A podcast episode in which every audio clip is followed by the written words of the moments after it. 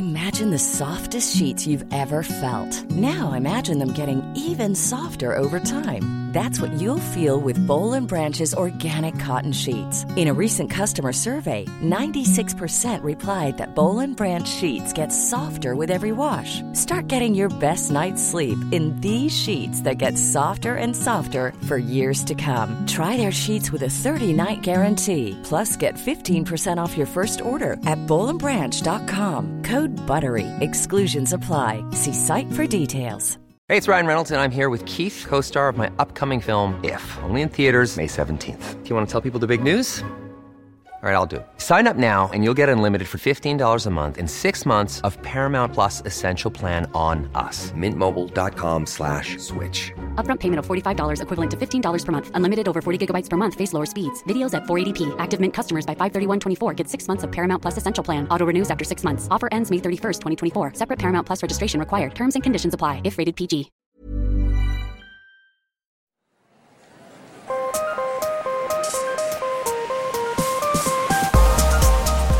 Hi, I'm Kemi Charrière, And I'm Monica Ainley. And you're listening to Fashion No Filter. where we sit down with some of the lead creatives, strategic thinkers, and emerging talent around us to interpret the ins and outs of the fashion industry today. Join us as we set off in pursuit of the modern muse this episode. We've been lucky enough to be granted a private audience with fashion icons Laura Bailey and Caroline de Maigret, and star stylist Victoria Sekrier. Also, coming up on the show, all your regular segments, including Dressed for Radio, Avo on Toast, and Social Media Break. And stay with us as we take a tour through the walk in closet of French actress and fashion darling Ana Girardot.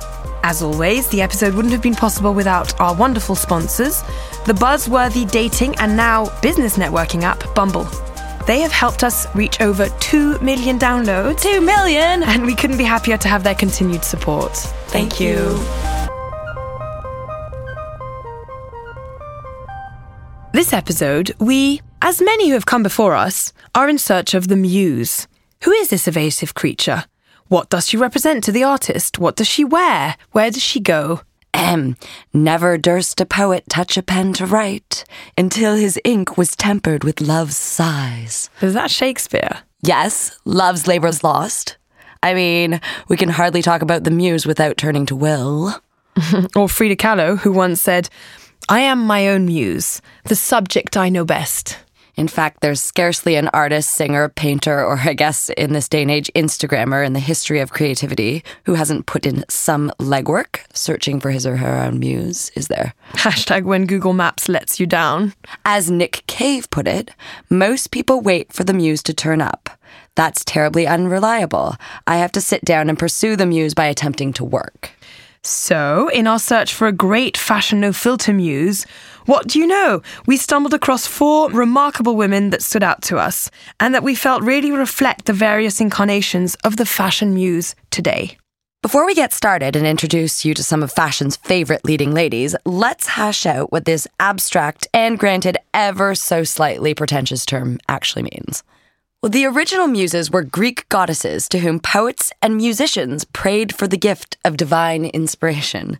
But as far as we know, today Karl Lagerfeld doesn't regularly go to church to pray for his muse of the moment to provide him with inspiration. Still, today the muse pretty much applies to anyone who provides an artist with creative stimulus. And in the days of social media, fashion loves a muse now more than ever. I mean, as do we. Think about who you follow online. Which brings us to our first guest Chanel Muse model and charming English rose, the lovely Laura Bailey, who hopefully will be able to answer our first burning questions What's in a muse? And is it nature or nurture?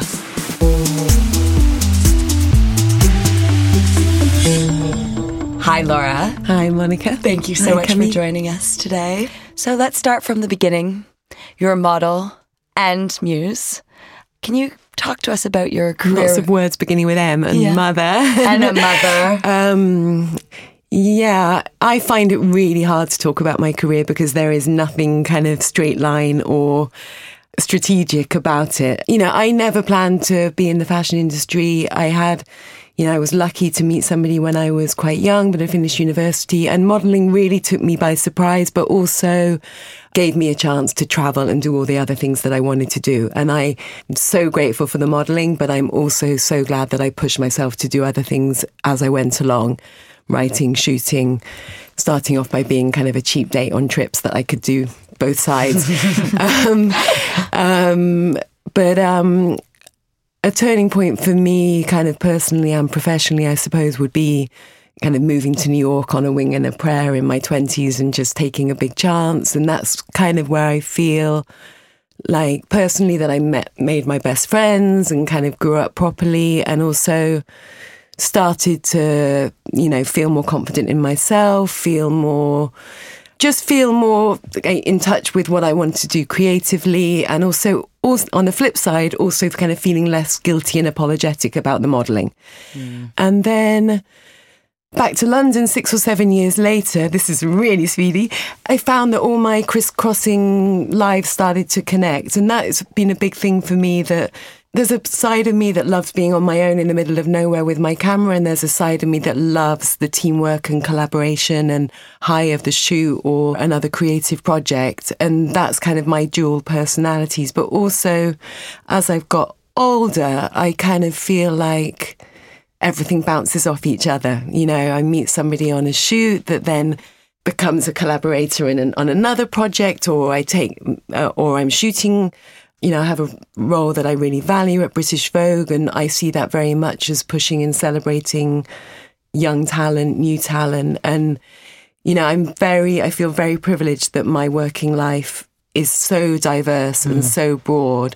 And I get a real thrill from pushing other people, you know, in the sisterhood kind of way. And really lucky to have so many really um, talented, very young, creative people in my life your style is so quintessentially English, so, so British Vogue. You're not afraid to wear colour, dresses with sneakers, bows in your hair. Tell us a little bit about how you work on that. Is that an acquired taste or are you born with it?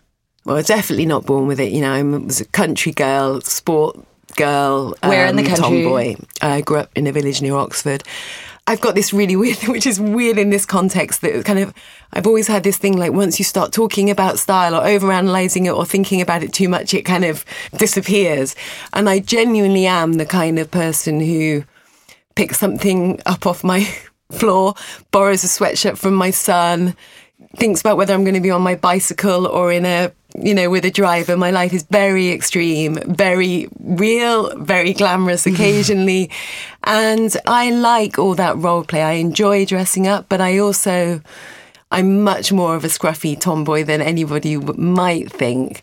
But again, I, I think when I lived in New York and I was buying all my clothes in the flea market and Salvation Army, you know, that was kind of where I think I started to experiment and feel like you know, I knew who I what I wanted to mm-hmm. express.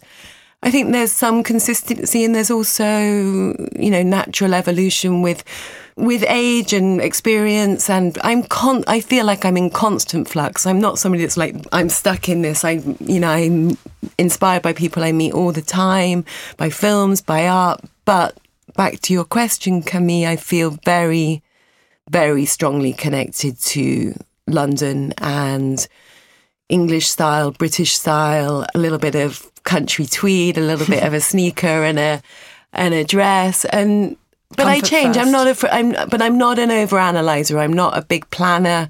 I don't mind making mistakes. I don't mind, you know, I kind of pride myself on being very speedy out the door. You know, I'm not the girl that'll be, you know, going back, checking, changing, whatever. I'm extremely decisive, for better or worse, which I think is a in some ways a strength in my working life because I make decisions very fast. In terms of what I wear, it just yeah, it just gets me out of the door. but but I expect your wardrobe has probably come a long way since your flea market days in New York. Um, do you keep it Oh, my little New York closet is so sweet. um, Do you keep it curated today, or are there? You would be horrified. Is it enormous? No, it's, but it's certainly not curated or you know. I mean, like you know, when I read those articles in magazines about you know the shoe boxes and the Polaroids and the yes. and yes. the color coding, that is so so not me. You know, my I I do have a big wardrobe. I'm totally lucky and spoiled, but it is overflowing, needs editing. Every week I say I'll do it next week. I'm, but I do I do give I kind of pride myself on giving a lot of stuff away to charity, and I yeah. and I love giving stuff to my girlfriends, goddaughters. Um, I really love clothes having a story and being mm. reused and being shared. and I'm not overly precious with things. You, do organise those garage sales. Um, yeah. I haven't organised them, but I've contributed yeah, to we them. Need to, next time my, there is my one coat more. is from car boot sale that we the women for women. Is there yeah. one piece though in your wardrobe that you'll never give away? I think it would be my Chanel little black jacket because you know I've I've had it forever. I still wear it when I'm wanting to feel that you know Chanel elevation, you know, little kick. and yeah, I think I'll have it forever. Um, you know, I've got a daughter who's recently changed from being, you know, a Chelsea kit wearing ragamuffin to suddenly like in my shoes and in my closet. So I'll definitely be keeping the Chanel for her. You've told us that um, that you work at British Vogue. What is it that's so great about the London fashion scene? Why do you? Can you tell us a little bit about your favourite designers mm. here? Why you love them? Yeah, I mean, if we just look at this season, um, you know, I'm a big fan of Shrimps. Have been since the beginning. I think what Hannah's doing has really evolved in the last couple of seasons, and I also I love that fashion presented in an art context. I love people doing things differently, you know, and and so I think she and Shrimps are really one to watch. I love Simone Rocha. I wore Simone Rocha last night, very gothic black. You know, I love mm. um, how that drama. makes me feel. I love the drama, the kind of almost literary drama of of her um, collection. I think with London, it's a cliche, but it always comes back to the colleges, the street, the students, the music. And for me, style is so much more than fashion and magazines. And, you know, I, some of my most stylish friends are scientists and lawyers and, mm. and, and journalists. So I'm, I love magazines. I love seeing what's new, but I'm not dictated by anything. You know, I take inspiration from everywhere. Okay, so we have to ask this how how does one become an official Chanel muse? like maybe you can't tell us all the details, but can you talk us through the sort of general process? Or like how you met Karl? Because obviously you caught his eye. Yeah, it's a long time ago now, but for a long time I was a friend and a fan. And, you know, Chanel, I won't go into detail, but, but, you know, it is kind of that kind of initiation into this kind of secret club, you know, the special club. And, you know, I've had amazing experiences through my friendship with the House of Chanel, you know, from from shoots in uh, Coco Chanel's apartment to trips to Grasse to see the perfuming, you know, and and I've made a lot of, you know, Amanda Harlech and and you know key Chanel collaborators have become really good friends and confidants and inspirations, but but it is, I understand that, I mean, part of me, the mystique around those relationships, you know, let's leave it that way. Why not? We'll take that. Ageism. Mm. Models are getting younger and younger. Can we ask what your views are on this? Slightly disagree, Camille. Um, Aha. I mm. think. Love a good disagreement. I'm an ex-lawyer, you know. I, I, know, I, I I know what you're saying, and you know, I'm I'm working behind the camera a lot now. You know, I've been shooting a lot of very young, not just models, but artists, actresses um, over the last month, and it's been interesting for me the psychology of casting. You know, what I'm looking for, what I'm inspired by as a photographer, but in fashion generally, to answer your question, you know, I I love Stella Tennant. I love Caroline de Maigret. I, you know, so I, maybe it's just my eye and my taste, but I'm very aware of models I've admired or worked alongside for a long time having strong renaissance and being celebrated for many things alongside their beauty. And I think that's very healthy. I also see a lot of um, big brands casting not obvious models mm-hmm. and you know and Yeah.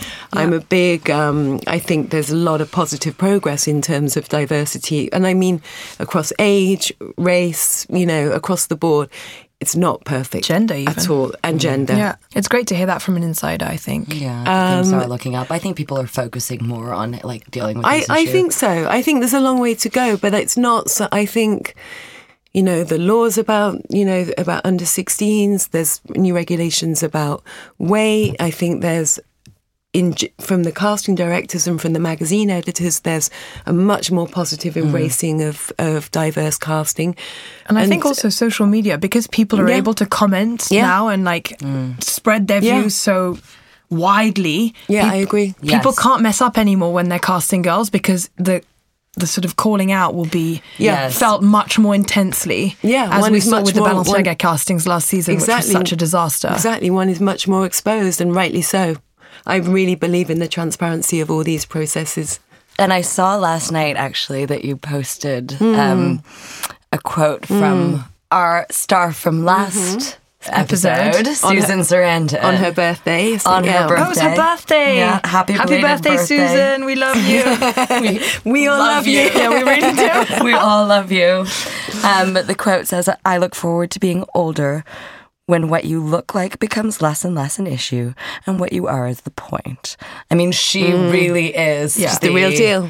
She's the real deal. Deal. I loved that. I lo- your Instagram is great because it's a really diverse set of inspirations as well. I find like it's got art and photography. Yeah, I mean, it, for me, it's a mood board. Yeah. You know, it's a mood board that I'd be doing in my scrapbooks on my, you know, in my studio. And I enjoy the creative conversation on Instagram. It's been a revelation to me because I consider myself an old school kind of person. You know, I write a lot of letters, I read the newspapers. But Instagram did capture my imagination. I've had amazing conversations through Instagram. I've met really fascinating people and I I enjoy the imagery and I think I think it's connected to what I was saying earlier about casting and new talent and female relationships and supporting other projects. For me it's very I'm very keen to use that platform to to not just be about me and my what I'm selling or mm. what I'm doing. You mm. know, I want to show things that I'm either interested in or that I want to support or that you know, and I find it quite a karmic thing as well to and I think we're so lucky in so many ways in the world we work in that it's just one way to Yeah. you know, give back, whether it's to a charity or somebody that's struggling or somebody that can really, you can change somebody's life. That's quite a powerful Yeah. feeling. Absolutely. I was just wondering uh, uh, on the topic of inspiration, and you've inspired many. Is there one person or artist or, or film or director who is remains a constant inspiration for you? My great friend Christiane Amanpour is a constant inspiration um, for her journalism, her wisdom, but her kindness and curiosity. And I'm interested in people that can work to such a such a high pressured level of success and challenges and maintain their humanity and their kindness and their curiosity in in life. She's such a great one. I'm so glad you said that. and you know and also i you know i'm i have a lot of amazing women in my life that aren't official mentors but i watch what they do with young women. And it's so important to me as the mother of a daughter to have strong role models. And that includes by the way models fashion writers course, editors but it needs to be broad it needs yeah, to be diverse and it needs to include maths and science and art and film and you know and journalists on the front line like Christiane Amanpour. Yeah. Yeah. Yeah. Yeah. So I'm very lucky to have her in my life, but also in more in a fashion context. You know, I've got very old loyal relationships with mm. amazing women like Bella Freud, like Amanda Harlech that, you know, we've been through so many incarnations. You know, I first met Bella when she cast me in her films 20 years ago that John Malkovich was directing. That's where I met Susie Bick, now Cave, you know, that.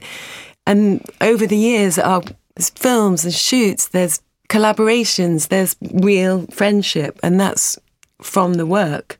It's funny because we were quoting Nick Cave at the beginning of this show because he had a very good quote on um, what is a muse and telling us to go and Yes. find her, not sit around waiting for her to arrive and just Yes. get some work done. He's brilliant. I went to see him play on Saturday. It was amazing. But, you know, Susie's journey, you know, from ultimate muse to the maker of incredible things, uh, dresses and, and, and what she's doing. I, I'm Aren't they called Vampire's Wife? The va- Susie's vampire's wife. Colle- You know, it's really um, have the bag right here that I, I stole off. mm, Laura. familiar bag. I saw, I saw Laura and I went to Paris uh, recently for a shoot, and she was wearing a very chic, oversized velvet burgundy bag. And I said, "Hello, where did you get that?"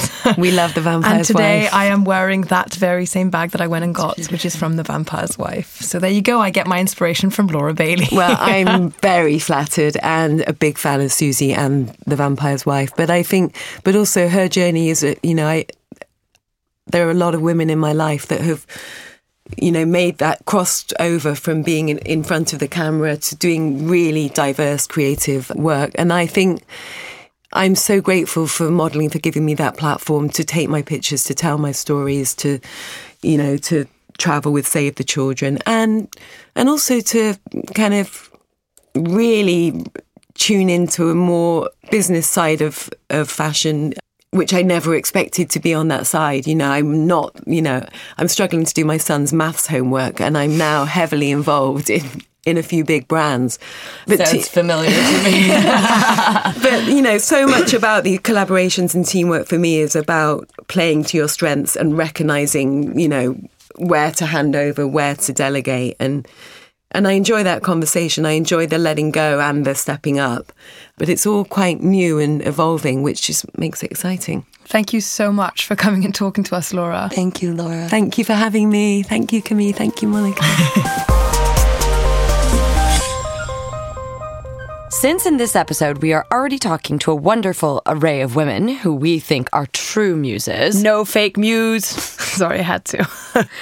we thought it would be a bit redundant to use our social media break to give you more modern muses to follow, as we're already talking to the creme de la creme. So instead, we thought we would pay homage here to a few of the originals. Yeah, because obviously we figured that you don't need us to tell you that Jane Birkin, Françoise Hardy, Audrey Hepburn are and will always be iconic, but that doesn't mean we can have an episode about muses without mentioning them. So, where we thought we might come in handy would be to highlight some of the best accounts to follow to continue to draw inspiration from these remarkable women, as well, most came before the glory days of Insta stalking, my favourite activity. So, although it does pain us to reveal the sources of our many screen grabs, here goes. Uh, my personal favorite might just be Simplicity City, which is a really beautifully curated mood board of um, mostly vintage inspiration, featuring the likes of Joan Didion and Lee Radziwill and the late, great Carolyn Bessette Kennedy. A lot of lovely 90s shots in there. And speaking of 90s, I really like at 90s.coma, which is a really good um, source of inspiration from like old movies. It's often mainly movie stills, like old shots of Drew Barrymore, um, Sex and the City, who doesn't love a good Carrie Bradshaw quote, um, all of that, all of that kind of thing. You guys are honestly so lucky we're giving you these. This one is better known. You might already follow it, but I really like the Academy in New York. They have a great combination of stills from the best movies of all time, often with incredible costumes and the best lines, and also a great deal of architecture and art, always in a series of three, which means it flows very nicely. And the last one I want to give you is exactly what it says on the label at Jane Birkin Daily, which provides your daily inspiration of Jane Birkin. because Um, there are that many photos out there of Jane Birkin, apparently. And every single picture you want to live in it. She's always there with her Serge and her basket and her wonderful simplicity. So, yeah, there you go. Go follow those four accounts, Have fun. and we're going to have to find more for the next time we talk to you.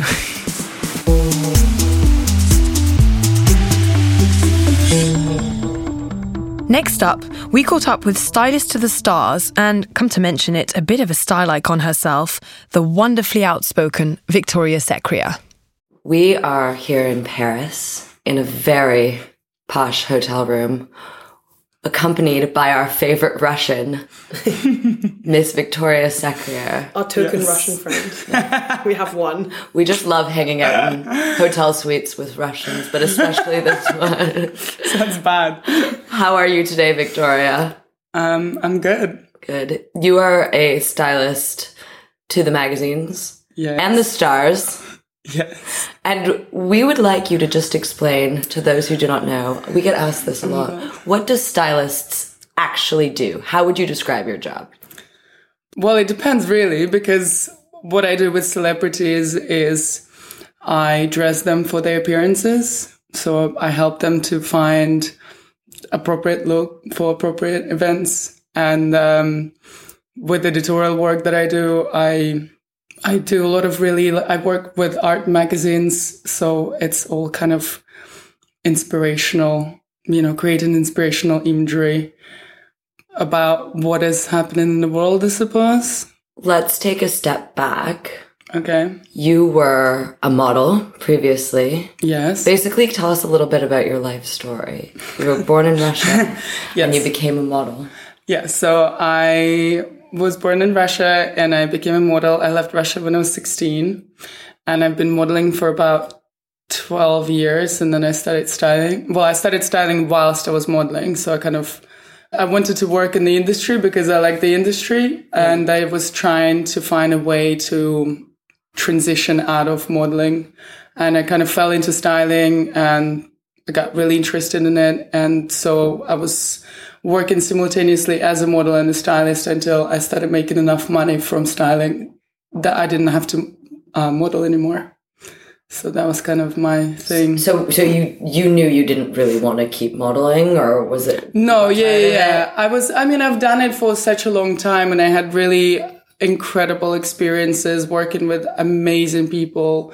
I did a lot of shows and I shot with incredible photographers and, um, you know, and, and there's, I think the, what I believe in is there's, there's a time frame to everything. You know, there's time, there comes time where you kind of, you've exhausted everything out of, whatever you do and it's time to move on to the next one. I didn't want to cling on to modeling and, you know, and do commercials and whatnot. Um, that wasn't really stimulating to me at all. And so I just felt like, you know, I had to, um, like going into styling. It was a natural transition because I was already in the industry and yeah.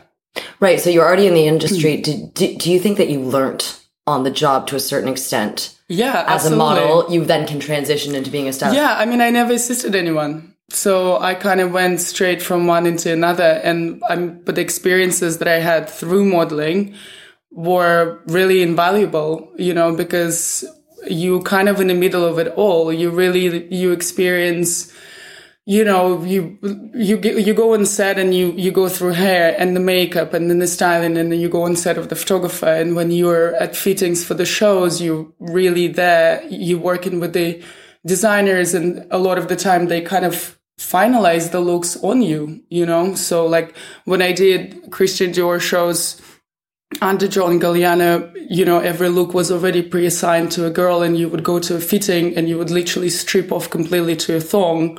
And then you walk into a room where they all sit and the dresses are hung and they put you in your specific dress and then they finish it on you. Like they finalize it, you know, shorten it or lengthen it or attach extra details or detach extra details. You know, it's, it's really kind of, you you learn a lot and you those fittings are long fittings. You sometimes they go on for like half an hour 45 minutes and all you do is walk back and forth and they just look at you and and uh, and and make the dress on you. It's really it's it's a really special kind of way to learn about in the industry.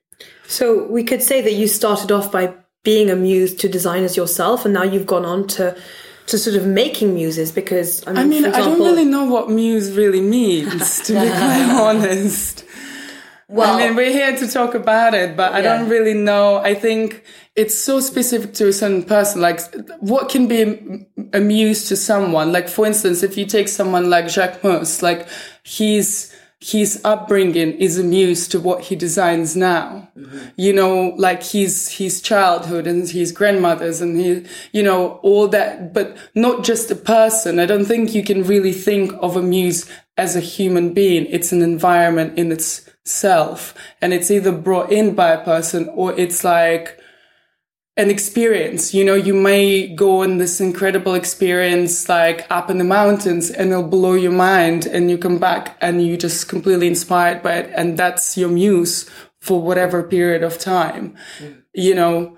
So it's a general inspiration rather than just like an icon. Of like course. I think yeah. it's a No, I agree thing. with that. But at the same time, like you do have to sort of agree that you are now working with Alicia Vikander, who's one of the most mm-hmm. famous actresses and who's regularly since, like, probably since you've been working with her, being put on the best dressed lists. So there is something in it of like you, you, you have you've contributed a muse. yeah, her. you've contributed to make someone put someone on the map in the, on the style map in a way.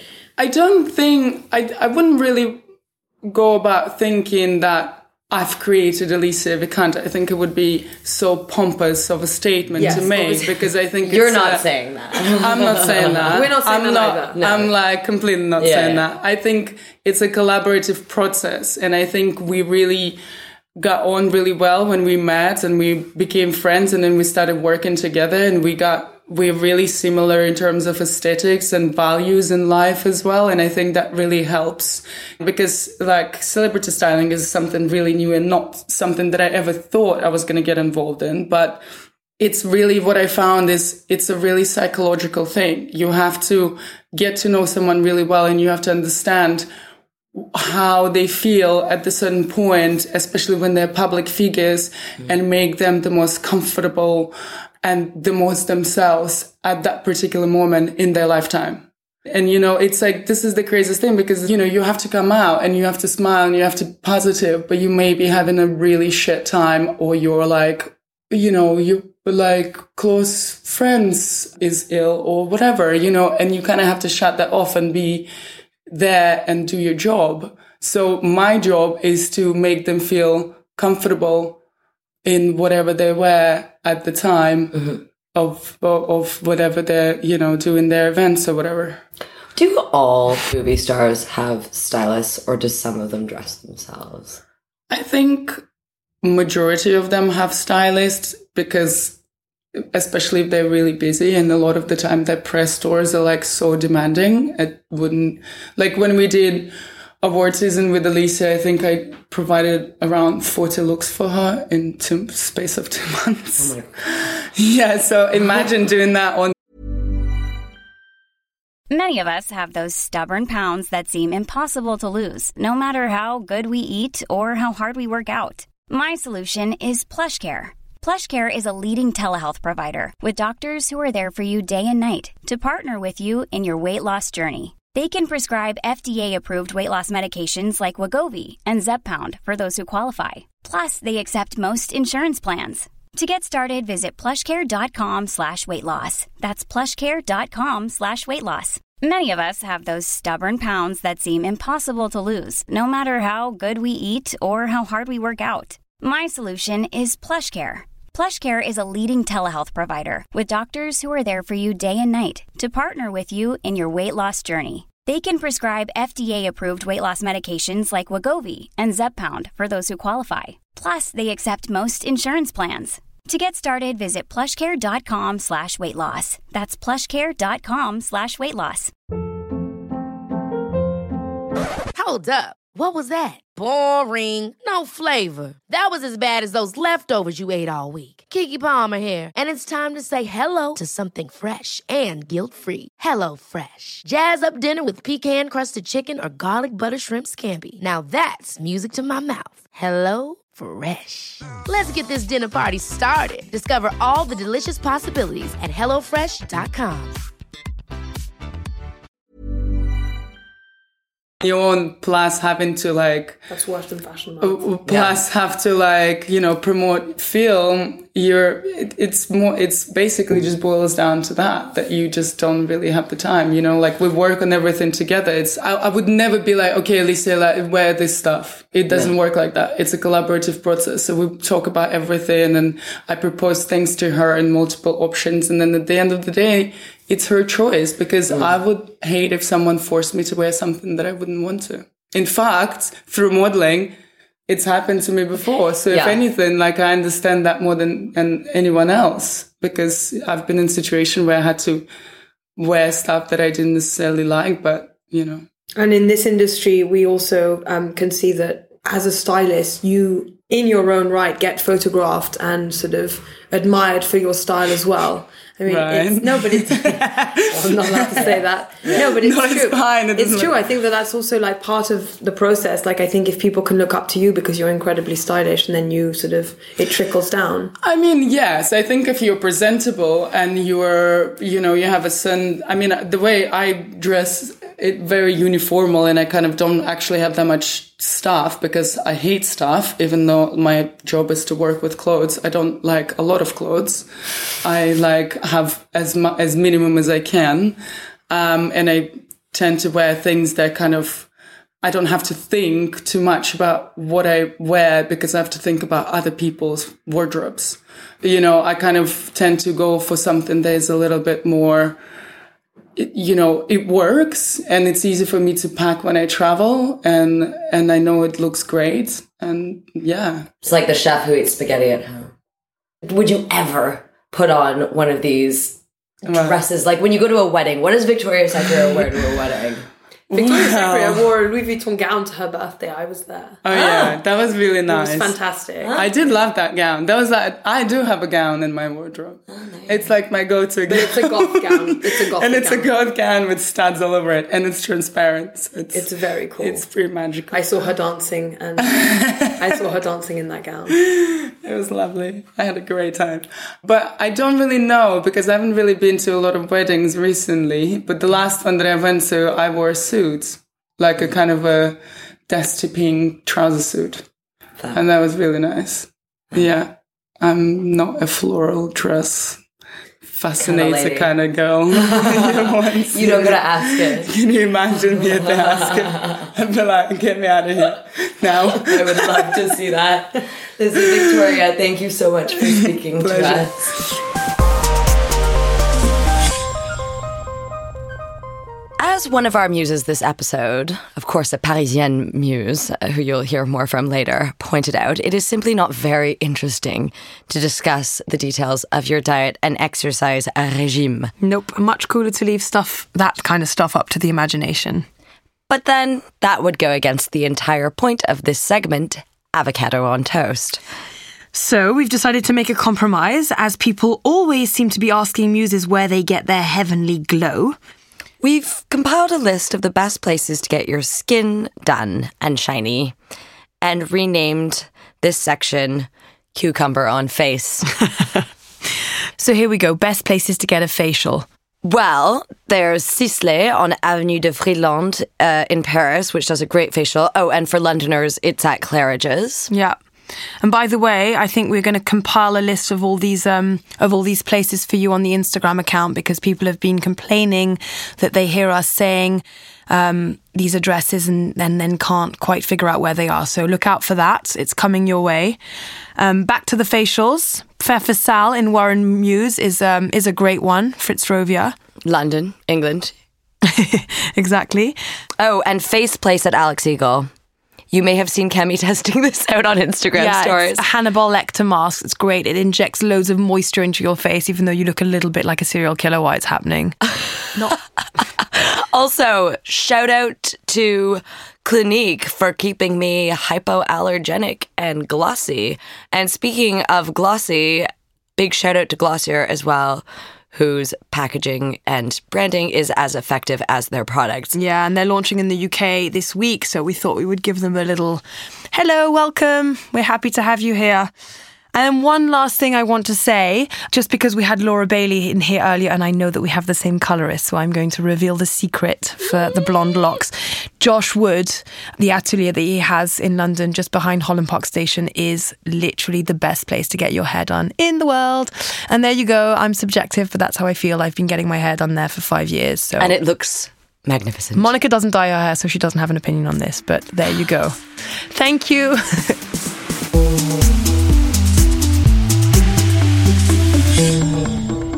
Next up, Dress for Radio has gone live again, and we met Ana Girardot, the French actress, who took us for an exclusive tour of her walk in wardrobe and told us her theories on the relationship between fashion and cinema. Hi, guys. So we're coming to the end of Paris Fashion Week. And as you can probably hear, my voice has seen better days. We're all a little bit tired. We're tired and happy today because we are inside the lovely Parisian apartment of Mademoiselle Ana Girardot. Well, hello. She's a wonderful actress.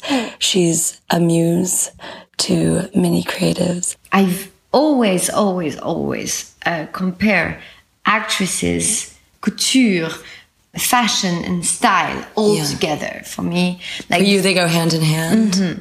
Okay. like this morning was at Givenchy, a fashion show. It was amazing. Super happy to follow Claire Watkeller and and see what she was doing with Givenchy. But for me, Givenchy goes with Hubert, and Hubert goes with Audrey. Yes. Hepburn, and being there was for me a dream come true. And actually, we had Right. So when you're watching a Givenchy show, you're thinking of Audrey Hepburn. Of course, but you know what they did at the end of the show? You had all those guys. They would give you a coffee and a croissant in a bag, like like breakfast at Tiffany's, and you're so like, sweet. oh, thank you so much. I'm amazing. so happy I came. So we are interviewing a few mu- muses this episode, but um, we haven't gotten the chance to come inside of all of their walk-in wardrobes. But that's where we are right now. we are. She's Ana, and um, Ana is going to give us an exclusive tour, some of the favorite uh, pieces in her wardrobe. of course, welcome to my crib. So, Ana, if you were to pick your three star pieces, Okay, so that would be like the masterpiece, that is an Hermes vintage vintage Birkin bag. Birkin bag Yes, in black. in black. And it's beautiful. And it's kind of like perfectly beat up, so it doesn't look too. Of course, I beat him. I beat him up every night. so can have this casual look, but that yeah, that would be. I, I was hoping to wait maybe until I was 40 to buy this kind of bag, but my boyfriend, he's um, well, he doesn't get it. He moves fast. Um, what would be piece number two? Here we have the jackets and the shirts Yes. and there is a lot lot of of them you know that Ooh. Admis. Yes. A smoking. Admis smoking always a very good classic to have in your wardrobe Yeah. um In black. Is it black or navy? it's navy Yeah. I, I, I, I prefer navy What did you, what have you worn it to? to? Like, what would you wear that to? I would wear that to any actually occasion Yeah. because I would wear it with sneaker if I want a very casual look Yeah. and I would wear a beautiful heels or like jewelry heels Yeah. um, like the Roger Vivier over there. That would be like, um, Sparkly. yes, We've decided to call that shoelery. sugary. Shoelery. Oh, shoelery. I love it. It's my shoelery. It's magnificent. It's like uh, uh, in my shoes, I have a lot of options. I'm, Yes, I can see that. as you can see, but I always wear like two of them. Then I, I speak with all of them every day. Yeah. I, I come with a new piece, a new pair. I arrive here. I'm like, okay, girl, say hello to the new pair of shoes. and everybody has to like say hello and Do know, some of them, do they all get along or are some of them a bit jealous of the new ones? there are like some jealousy problem, but you know, all the stars they cannot live together long. That's but like yes, that's my last Birthday gift. I would love them. Some beautiful studded Gucci mules. Wow. Or they're not mules, actually. They're flats. No, they're flats. And they've got gold studs all over them and crisscross straps. Oh my God, those are cool. That's cool, no? Yeah. And um, my favorite pair is actually, I think, a Zara pair. Oh, really? Like, I have a lot of very nice couture um, shoes, but it feels like Zara are the only one who knows that it hurts to wear heels. Yes. They kind of adapt to us. So, And is there one more piece where if I were sending you to a desert island, you would have to bring them with you? uh, actually, that would be this. Um, I'm sorry, it's Topshop, but it's actually this. Never apologize for Topshop. Yes, true. Look, it goes to the dressing, Yeah. to the pressing. Sorry. It's being treated like a princess. course. because it's the I, I think this jumpsuit is it has a perfect cut. So it's navy blue. It comes in at the waist. It crosses at the front so that you have a little bit of décolleté, Exactly. but not too much. Not too much. And you have this belt. So it's it's casual and um, also very good for night outfits. And actually I have to tell you a secret. Is when I've I've done my I did my um, collaboration with Pablo. The jumpsuit we did in velvet, Ah, which is kind of really, really, really cool. I love I it. I really asked them to cut the um, the waist and the the back the Exactly same way. like that. Yes, because for jump, what I hate in jumpsuit is when it feels like the back, The goes like- crotch is like hanging down. yes, and It's not a great look. not a great look. So I said, okay, well, you have to do the same.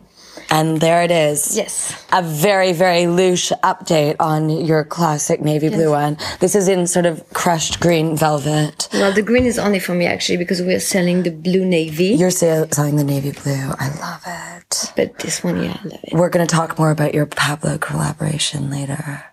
This is the one that you were wearing in that photo where you're sitting on the bed, right? Yeah, exactly. It's Beautiful. So yeah, I really like that's the thing. I was like, I want the same ass. then this one. There's nothing like the feeling of having a great ass. No, but it's it's terrible when you have something. It's a jumpsuit. It's like the entire silhouette. So if if the back is not good, then no, you have to trust your Yeah. clothes. You know, It, silhouette is a really important part of everything. look. Yeah. of course, Spoken like a true French woman. Ah. But it's true. it's true. Okay. Well, and there you have it, ladies and gentlemen. Ana Girardot's Desert Island clothes. Oh, and I forgot my, uh, of course, my uh, Mich- uh, Maison Michel hat. Ah. I have like For when you're hiding from the paparazzi. Of course, even if I have to hide from the sun Yes. on a desert island, Yes. I have to protect my skin. Absolutely. then I have to wear my super nice Maison Michel hat. Brilliant. Yeah, I have like six of them now. I'm gonna become this woman with a lot of hat, like my grandma. Oh, really? Does your grandmother wear a lot of hats? That's why I love hats. She has like a collection of maybe 50 of them. Wow. Ana, Yes, thank you so much for you're speaking to me and letting me into your beautiful life You're for a few minutes. Merci, Ana. Thank you so much for sharing your closet. We hope your shoes are okay. It's time now for the birds and the bees in partnership with Bumble. And obviously, since Monica got engaged, it was getting a little tricky to explain to her fiance why she was still using a dating app. Well, actually, I've been using it because Bumble's got a new trick up its sleeve and recently launched. We like to think for our own personal benefit, although you will be able to get great use out of it too. Bumble Biz. Yes, Bumble Biz. Biz takes away the hypersexualization of that gesture we have of swiping left or right, and instead of applying it to dating, applies it instead to building a solid network perfectly tailored to you and your work. But fear not, the feminist ethos still remains, with women only being able to make the first move. Tried and tested by yours truly, as that's how we got our driver for Paris Fashion Week. Shout out to the amazing Sheker, and huge thank you to Bumble Biz. It was a really, really massive help. Thank you.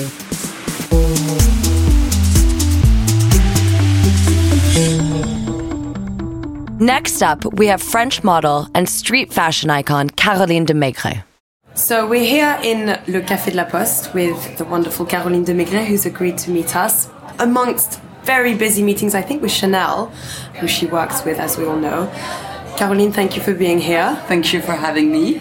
You embody La Parisienne, how she is perceived by millions around the world. I mean, I, I should probably say for our listeners that you are wearing really cool jeans, probably Levi's, I don't know.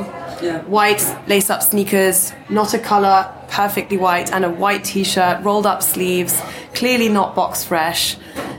I'm such a cliche of myself. Simple, stylish, nonchalant. Is it nurture or nature? Were you always like this? Is it something that you've developed over time? Does it come from your family? Yeah, I've always been like this. I think, first of all, when you live in a city like Paris, you have to cover yourself anyway. uh, you have to protect yourself from men. I've always been like this. I have the chance of being really tall, so it gives a balance. I don't have to do too much and you see me, so it's quite an advantage. Have clothes always been an interest of yours? Not at all. I love image, I love beautiful things. I love women, uh, so that's what I love about fashion. I love the joy that fashion brings in your everyday life. But no, I'm not a huge fan. I mean, I, I dress the same way mostly every day, more or less. Yeah, I feel I feel the same. I always I always say to people that fashion was an acquired taste. It wasn't something I grew up with. It's something that happened over time as I grew older. Um, why do you think that the world still to this day is so obsessed with French women and the way they dress? I think French women have this freedom within the way you know they offer themselves to people that's very attractive and I think any kind of freedom is attractive. So the fact that that woman that you're meeting is okay with having her hair kind of loose and free and and that she's taking care of herself, but at the same time you can feel that she has a life is very exciting. So I think it's more of a way of living that's behind the Parisienne than just her clothes. You have been a muse for Karl Lagerfeld for many years now. Um, how did that relationship come about? Where did you meet him? How how you how do you work together? So I met Karl Lagerfeld when I started modeling in the 90s, mid 90s. Um, I went for a casting, and right away, you know, his team asked me if I could stay for three weeks before the show so that they could, you know, do the the collection on me with Karl. Wow. So um, that was really fun and you know intense to be with right away with that man, learning so much. And then I did a lot of his shows, but I was doing, you know, I was working for all the other shows as well, Louis Vuitton, Balenciaga, everyone else. Then I stopped modeling. I did my music production. And one day, uh, the Jalouse team asked me if I wanted to have a truck uh, outside of the shows uh, to talk music to um, to the fashion crowd. Wow. So I thought it was cool, so I said yes. And I managed to have Karl Lagerfeld to come in my fucked up truck. Wow. And he agreed, and his team gave me 15 minutes, I think, and he stayed for 40. Uh, and we had a blast talking about, you know, life and his childhood and na na na. And then three days later, I received a phone call. So I was like 37 years old, and I received a phone call saying, "Hey, Karl wants you to work in his show. You know, would you be willing to do that next week?" You know, and I was like, "Oh wow!" And I had not thought about coming back, you know, into fashion and stuff. But, so I just, of course, did it. And then it was the time where I think it was time in fashion for a new era of women. It was time, I think, for women were ready to have uh, women that tell them stories, that have a background, that have a life behind. And I think, you know, we're all more aware of everything right now. And, and, and so Karl was right on time and he wanted to have, you know, older women and women who do things in their lives. Yeah, he was at the forefront of that. It's true that I do. I mean, we're in this episode. We're obviously talking about muses and what makes a muse modern muse nowadays. And, and the interesting thing is that obviously when you when you work in fashion, you see all these really young girls who are very beautiful and often look good in things because they look good in anything. But wouldn't you agree that? To be a muse, you almost have to have the experience, the confidence to build your taste, to build all these things. So it only comes later on. in life? I'm not sure. I'm not sure about that. I think, I think if you're a young girl but you're very curious, you're a very exciting muse as well. I think what's inspiring to others is when you're when you're curious and when you learn things. And I think you know might it be the arts or um, medieval poetry or um, soccer, whatever it is, it's just fun to have people that are curious and excited around you. And I think it's any age. Yeah. Of course, when you age, you have learn things, so you have even more things to tell, and you you know you've read more, you've watched more movies. So all of this. So yes, I guess you know you have even more luggage to bring. But I think every age has their own. Um, No, this is this is so true. And um, speaking of uh, long-term relationships, you seem to have a very long relationship with your bangs, who I think I read somewhere that it's been over ten years. Do you think that to have this essence of yourself, you really have to just get to know know yourself and Oh, my bangs! I thought it was like a slang for my boyfriend. no? oh my god! because I've been dare. him for 13 years, so I was like, oh, that's an Interesting that's a- question. Yes, yeah, bangs. I thought it was here. quite vulgar. oh no, no, no!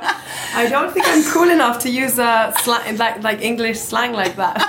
no, I meant your hair. Your hair obviously is such a huge part okay. of, of you know what? you are. We know what my hair is about. Is I had it cut one day for a campaign. You know, someone cut it uh, 10 years ago. And um, suddenly I felt very like me. Like there was this rock and roll side of it that was really cool.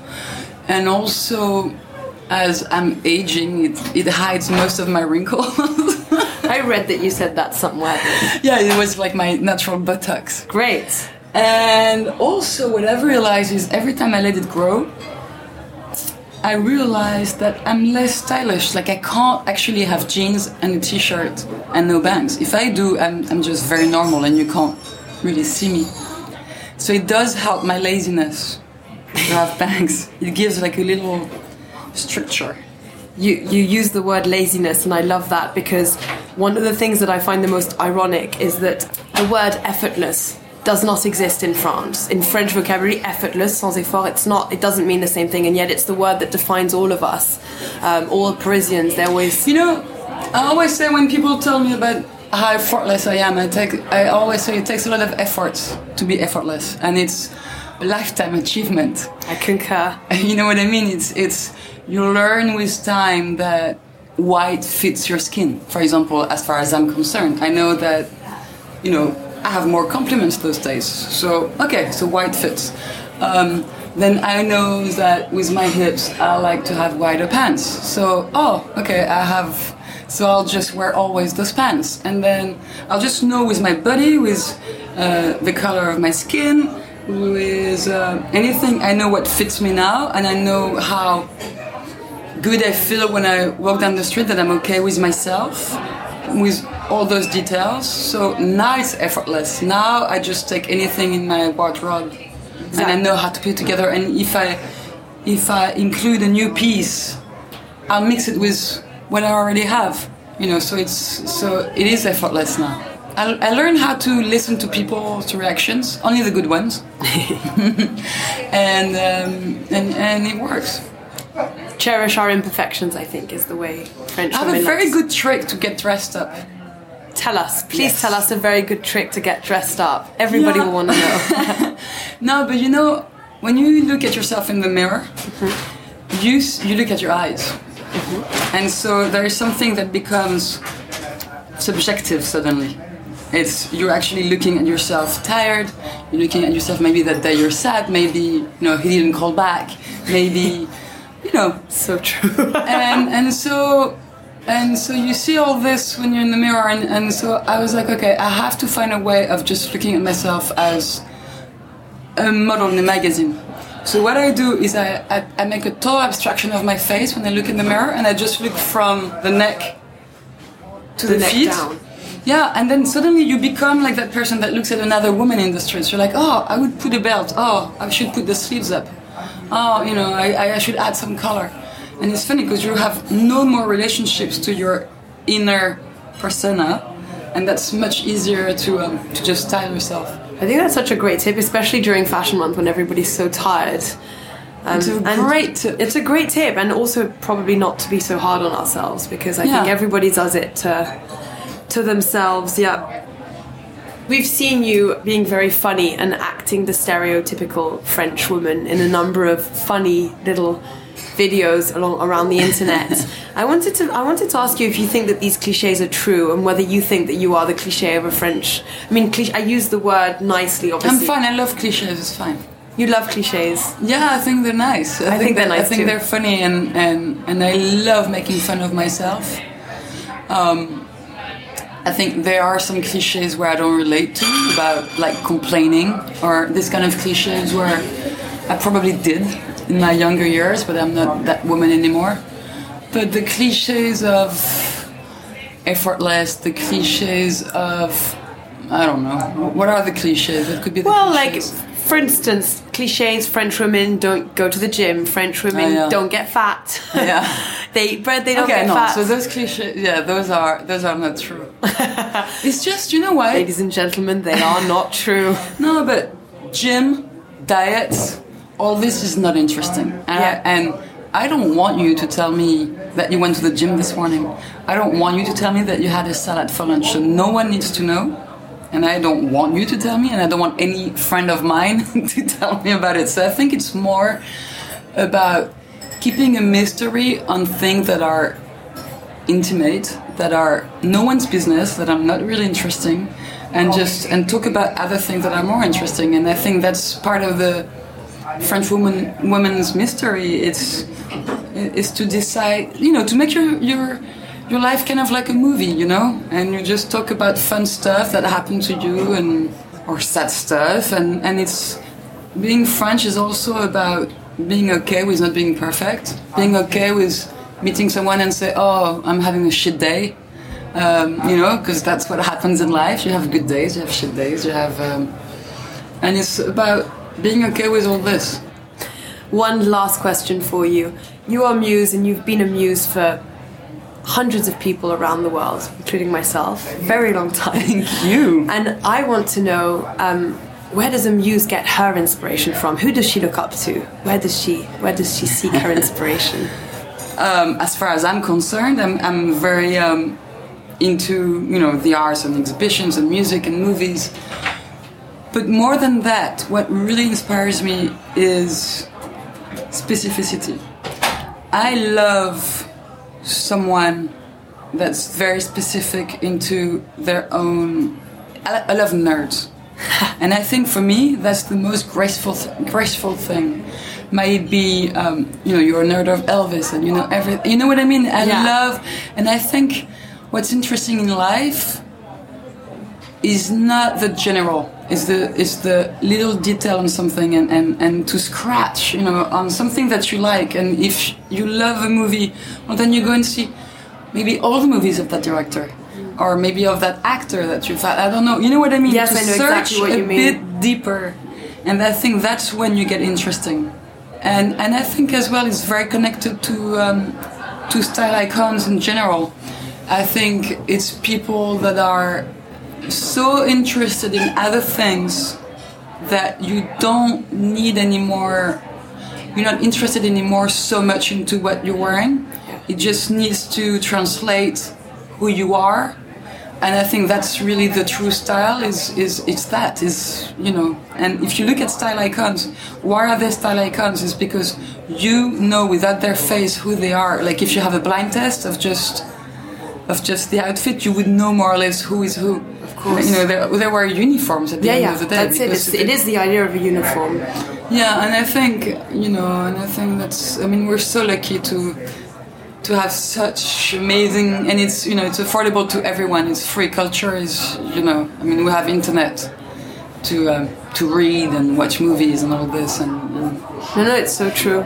And I think what you were saying about specificity is, is incredibly interesting because I agree with you. I think it's only when you get to the heart of things that things suddenly start to make sense. And But it's it's actually men that taught me that. All the boyfriends I've had were nerds in something. Uh, it's a very there are lots of women like that, but it's a very boy thing as well to be you know a nerd on Star Trek or or Yeah.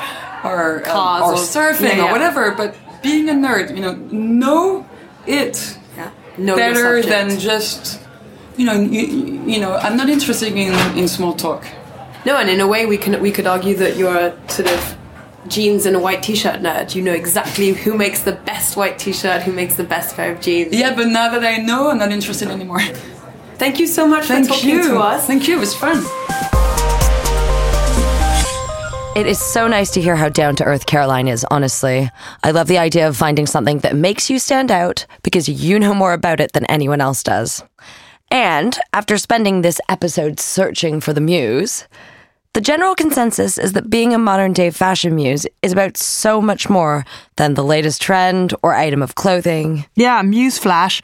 We found that the women we spoke to almost all had a uniform, so that the clothes they wear are just an afterthought. They have much more important things in their lives to think about. Which leads us neatly into the subject of our next episode sustainability. Because, as we've learned, you do not need to be a slave to consumerism and fast fashion to be stylish. Yeah, food for thought. Until next time.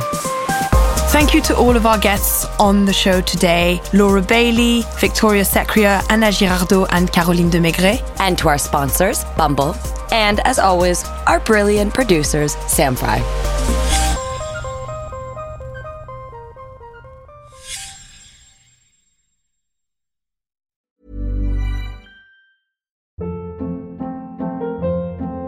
Hold up. What was that? Boring. No flavor. That was as bad as those leftovers you ate all week. Keke Palmer here, and it's time to say hello to something fresh and guilt-free. Hello Fresh. Jazz up dinner with pecan-crusted chicken or garlic butter shrimp scampi. Now that's music to my mouth. Hello Fresh. Let's get this dinner party started. Discover all the delicious possibilities at hellofresh.com.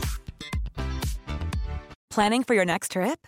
Elevate your travel style with Quince. Quince has all the jet setting essentials you'll want for your next getaway, like European linen, premium luggage options, buttery soft Italian leather bags, and so much more. And is all priced at 50 to 80% less than similar brands. Plus, Quince only works with factories that use safe and ethical manufacturing practices.